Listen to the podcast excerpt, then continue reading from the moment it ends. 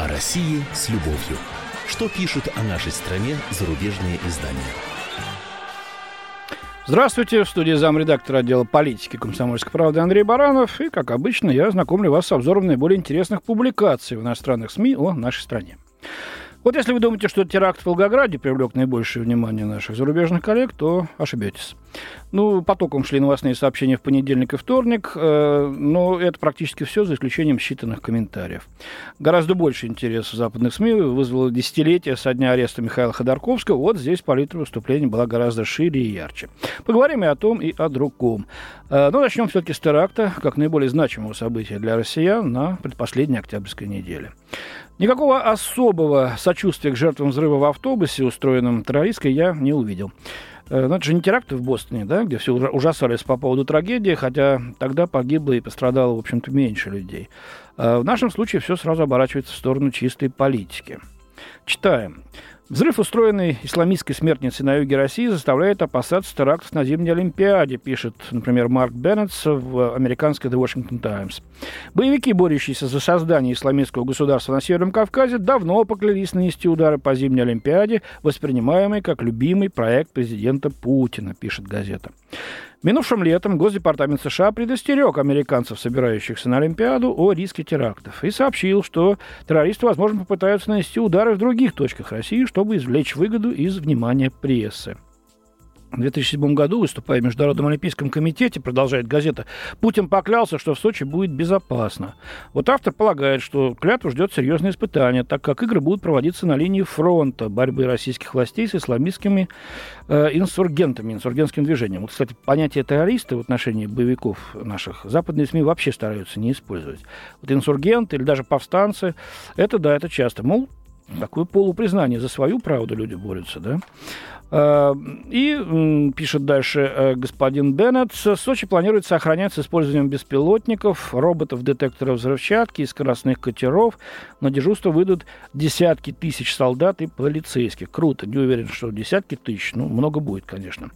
И обеспечение, операция по обеспечению безопасности в Сочи – настоящий приоритет э, для властей. Это цитируется в статье некий российский аналитик Андрей Солдатов. По его мнению, ФСБ и МВД попытаются подражать подходу советских спецслужб на Олимпиаде 80-го года в Москве, но с добавлением сверхсовременной технологии слежки. Все должно быть под полным контролем, любые несанкционированные действия пресекаться всеми средствами. А, вот такая картинка, да, из взрыва автобуса в Волгограде вырисовывается. На Олимпиаду в Сочи переводит опять, как и в последнее время часто, э, внимание западной прессы. Вот в прошлом году в Лондоне во время Олимпиады 2012 года летние зенитки на крышах жилых домов, да, расставляли.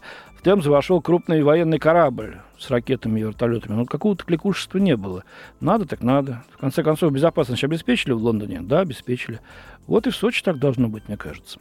Другая тема, волновавшая наших коллег, это судьба активистов Greenpeace, которых сейчас суют Мурманске за попытку забраться на российскую нефтедобывающую платформу в Печорском море.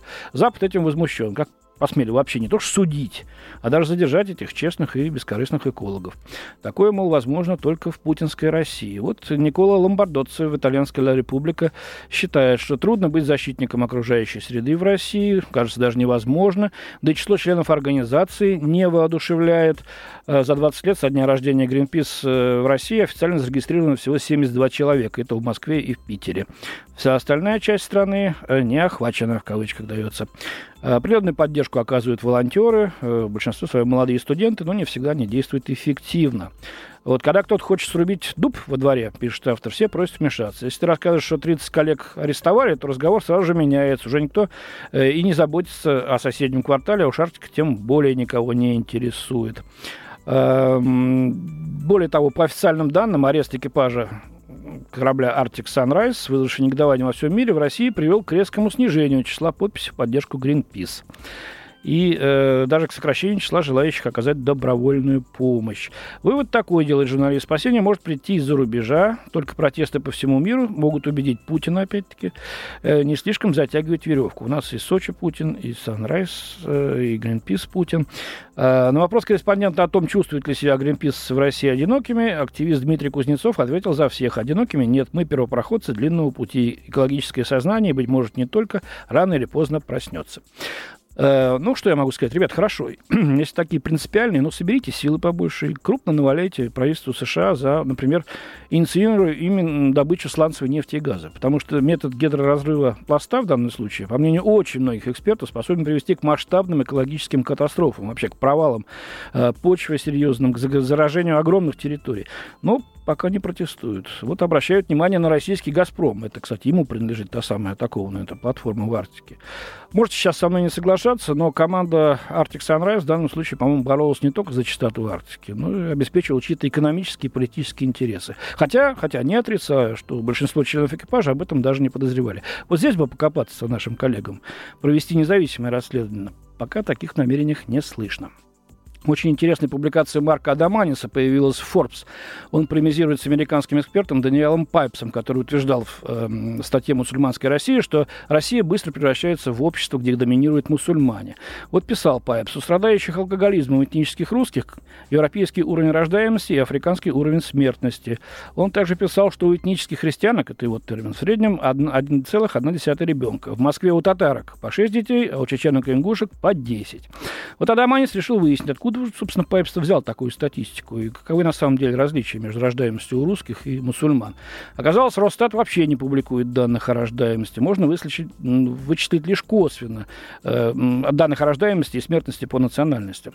А косвенно по регионам, где преобладают те или иные нации. По подсчетам автора, вот, в регионах, где более 90% населения славяне, проживает чуть более 49 миллионов человек. И рождаемость в этих регионах была лишь на 3% ниже, чем в среднем по России. В семи традиционных мусульманских мусульманских регионов, там проживает э, почти 14 миллионов человек. Средний уровень рождаемости 1,9 ребенка на одну женщину.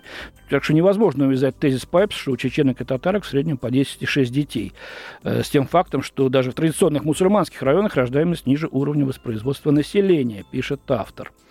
Эм, да, в общем-то, граждан другой национальности будет становиться больше, но это постепенный процесс, пишет Араманис. Россия не странный единичный случай, она очень похожа на большинство европейских стран, где доля титульной нации населения должна постепенно уменьшиться на протяжении 21 века. Э, так завершается статья. Ну, добавлю, и в Америке такая же картина, доля белого населения неуклонно сокращается. Ну, а теперь о Ходорковском. Как я сказал вначале, много чего о нем было написано. Остановлюсь на публикации э, Люси Баннерман в британской «Таймс». Некогда богатейший человек в России Михаил Ходорковский теперь коротает время за производством пластиковых папок на конвейере в колонии, пишет она. Эм, он работает на конвейере, соединяет куски пластика и металла. Это уже рассказывает его 28-летний сын Павел Ходорковский. Он живет в Америке. Э, находясь в заключении, бывший нефтяной магнат, чье состояние некогда составляло около 15 миллиардов долларов, неоднократно лишался льгот из-за нарушения режима. В частности, пил чай позже положенного времени, делился лимоном с сокамерниками и не проявил должного энтузиазма на уроках шитья, пишет Баннерман. А, ну, вот он должен выйти на свободу в августе следующего года, но его сторонники опасаются, что российские власти будут держать его в изоляции. А, ныне, ныне Ходорковский, отбывающий срок э, в правительной колонии в 700 километрах к северу от Санкт-Петербурга в Карелии, вынужден ограничиваться 15-минутными телефонными разговорами с близкими раз в неделю. Ну, кстати, привела бы журналистка для сравнения, сколько и с кем может говорить по телефону россиянин Виктор Бут, отбывающий 20-летний срок в США. Там тоже очень строгие э, ограничения. Э, Павел Ходорковский, который возглавляет Нью-Йоркскую организацию по продвижению демократии в России, отрицает, что его отец планирует политическую карьеру после освобождения, отмечает журналистка. Говоря о тюремном быте, Павел заметил, что не без труда выполнил просьбу отца привезти ему теплые перчатки, не нарушив при этом тюремных правил. В частности, заключенные могут носить только черное – Э, это соответствует лубочным представлениям о России, но здесь действительно чертовски холодно бывает, сказал Павел, э, напомню, живет в США. Найти черные перчатки с мехом внутри труднее, чем кажется. Но мне, в конце концов, удалось заказать их онлайн из Канады. Вот какая, трудность у него была. Ну, вот сами оцените хотя бы по этой сентенции уровень оценки российских реалий а, в иностранной прессе. И в завершение о вечном, снова Марк Адамайтис Forbes. Русские-то наконец-то стали пить меньше, пишет он. Правда, правда. По мнению автора, проблема алкоголизма в России действительно весьма серьезна. В 90-х, в начале 2000-х годов она полностью вышла из-под контроля. И если бы уровень пьянства в России замер где-то на уровне 1994 года, страну было бы трудно воспринимать серьезно как глобальную державу. Сейчас обстановка во многом лучше, и как утверждает Адаманис, дефицит жилья не столь остр и повсеместен, как при Брежневе и Горбачеве. В магазинах есть что-то, кроме водки. Зарплата последние 14 лет быстро растет, безработица рекордно низкая. И пить в России стали намного меньше, отмечает автор. Только с 2010 года потребление алкоголя на душу населения снизилось на 25%, э, с 18 до 13,5 литров в год. И это, по мнению автора, говорит о том, что наконец-то э, российское правительство ну, как-то обратило внимание на то, э, чтобы отвлечь население от пьянства. Но, но, все-таки вывод такой автора. Не исключено, э, что ослабление экономики и проблемы с трудоустройством снова толкнут россиян в объятия, как пишет Адаманис, матушки водки. Но, тем не менее, э, делает такой последний вывод. Не стоит э, верить утверждениям, что алкоголизм обрекает Россию на вечную третьестепенность и упадок. Ну вот на этой оптимистичной ноте сегодня и закончим. До свидания. В студии был замредактор отдела политики комсомольской правды Андрей Баранов. России с любовью.